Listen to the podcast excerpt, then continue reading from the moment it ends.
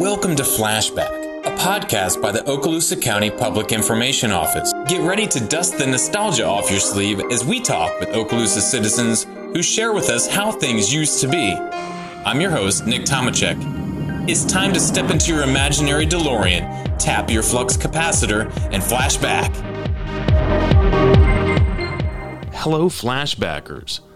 There's a lot of power in a name. My name, Nick, is short for Nicholas, comes from my background, coming from a very Catholic family in the tradition of admiring saints by naming your child after them. I'm no saint, but I hope maybe the good qualities of St. Nicholas have somehow rubbed off on me. Some people name their children after celebrities they've admired, and even celebrities will name their kids after other celebrities like David Beckham naming his daughter Harper after the famous author Harper Lee, or Mariah Carey naming her daughter Monroe after the actress and model Marilyn Monroe. And that's people naming kids. What about other names or being name called? Remember the phrase, sticks and stones will break my bones, but words will never hurt me? I've found that people that say those are the ones saying it to themselves, using it as a tool to keep from crying or being hurt. And since this is a history podcast, I had to look up where the phrase sticks and stones made its first appearance. According to Wikipedia, the phrase was reported to have appeared in the Christian Recorder of March 1862, a publication of the African Methodist Episcopal Church, where it presented as an old adage in this form quote, Sticks and stones may break my bones, but words will never break me. The phrase also appeared in 1872, where it was presented as advice in Tappy's Chicks and other links between nature and human nature by Mrs. George Cupples. That version in the work runs as Sticks and stones may break my bones, but names will never harm me. Speaking of names, once again, we also name our buildings, usually after someone who has had a great impact on others around them. We have a number of buildings in Okaloosa County that are named after such people. The Brackin building in Crestview was named after Newman C. Buddy Brackin. And here is an excerpt from an address from then Representative Jeff Miller in the State House in 2004 recognizing Brackin. Said, quote, The son of a former Florida Senate president, Buddy came into politics with a solid base of knowledge. He had taught middle and high school in Northwest Florida and worked in real estate but he knew it was time for him to run for Okaloosa's clerk office in 1976. Buddy's tenure as county clerk saw the office of the clerk nearly triple in size, and with his help, the office saw much needed improvements in the smoothness of its day to day operations. End quote. Buddy ended up serving uh, in Okaloosa County as the clerk at court for 28 years. You'll still see his name on signatures of different county ordinances and documents. And many of our parks here in the county are named after people who have had a positive impact in Okaloosa County. We have the Don and Susan Stillwell Park just off a of racetrack road.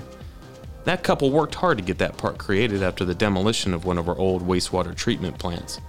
We also have Abrams Park, named for a boy who died tragically in 2019 after being struck by a car while riding his bike in Blue Water Bay. We also have Ross Marlar Park over there on Okaloosa Island. It's named after Ross Clinton Marlar, He's one of the last Marlars to serve as the postmaster in Destin. Back in those days, if your town existed, it would have to have a post office, so being a postmaster was a pretty big deal. The Marlar family was pretty instrumental in creation and the development of Destin because of that.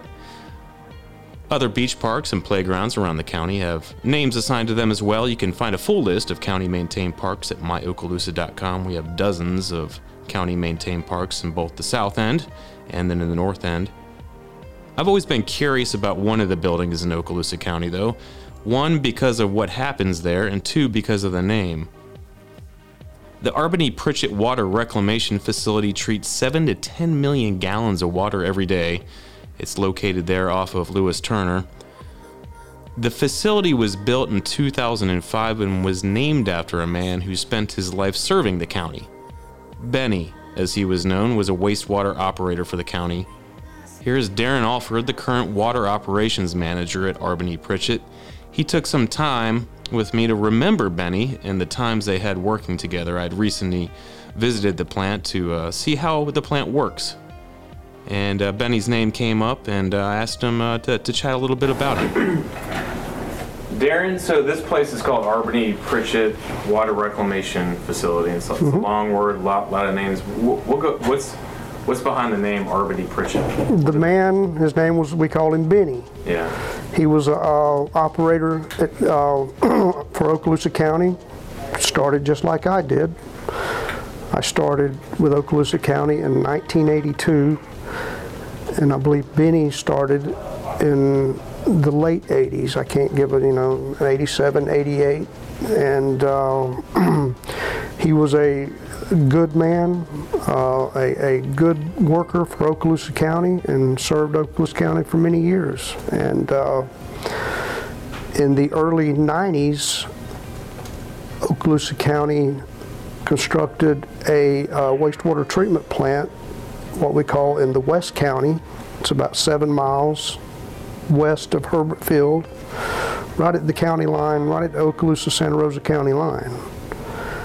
And uh, at that time, Bennie Pritchett had been an operator for Okaloosa County. We both worked, and the operators at the time worked at the old Garnier's wastewater treatment plant, which was uh, located off Racetrack Road prior to this plant here being built, which replaced that plant.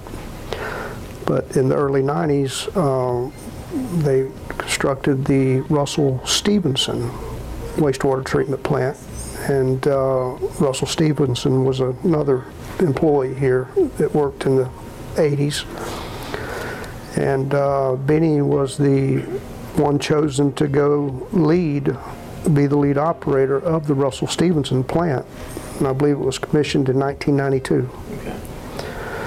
So that's where he served for approximately the next six or seven years. But so, what do you remember about about Bennie working with Bennie? What was?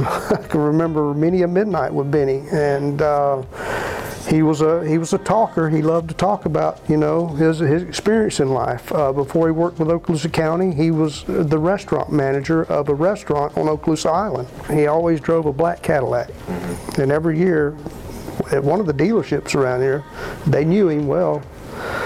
Uh, he would trade that black Cadillac in every year for a brand new one. Of course, when he started with the county, for whatever reason, he got out of the restaurant business and started work with the county.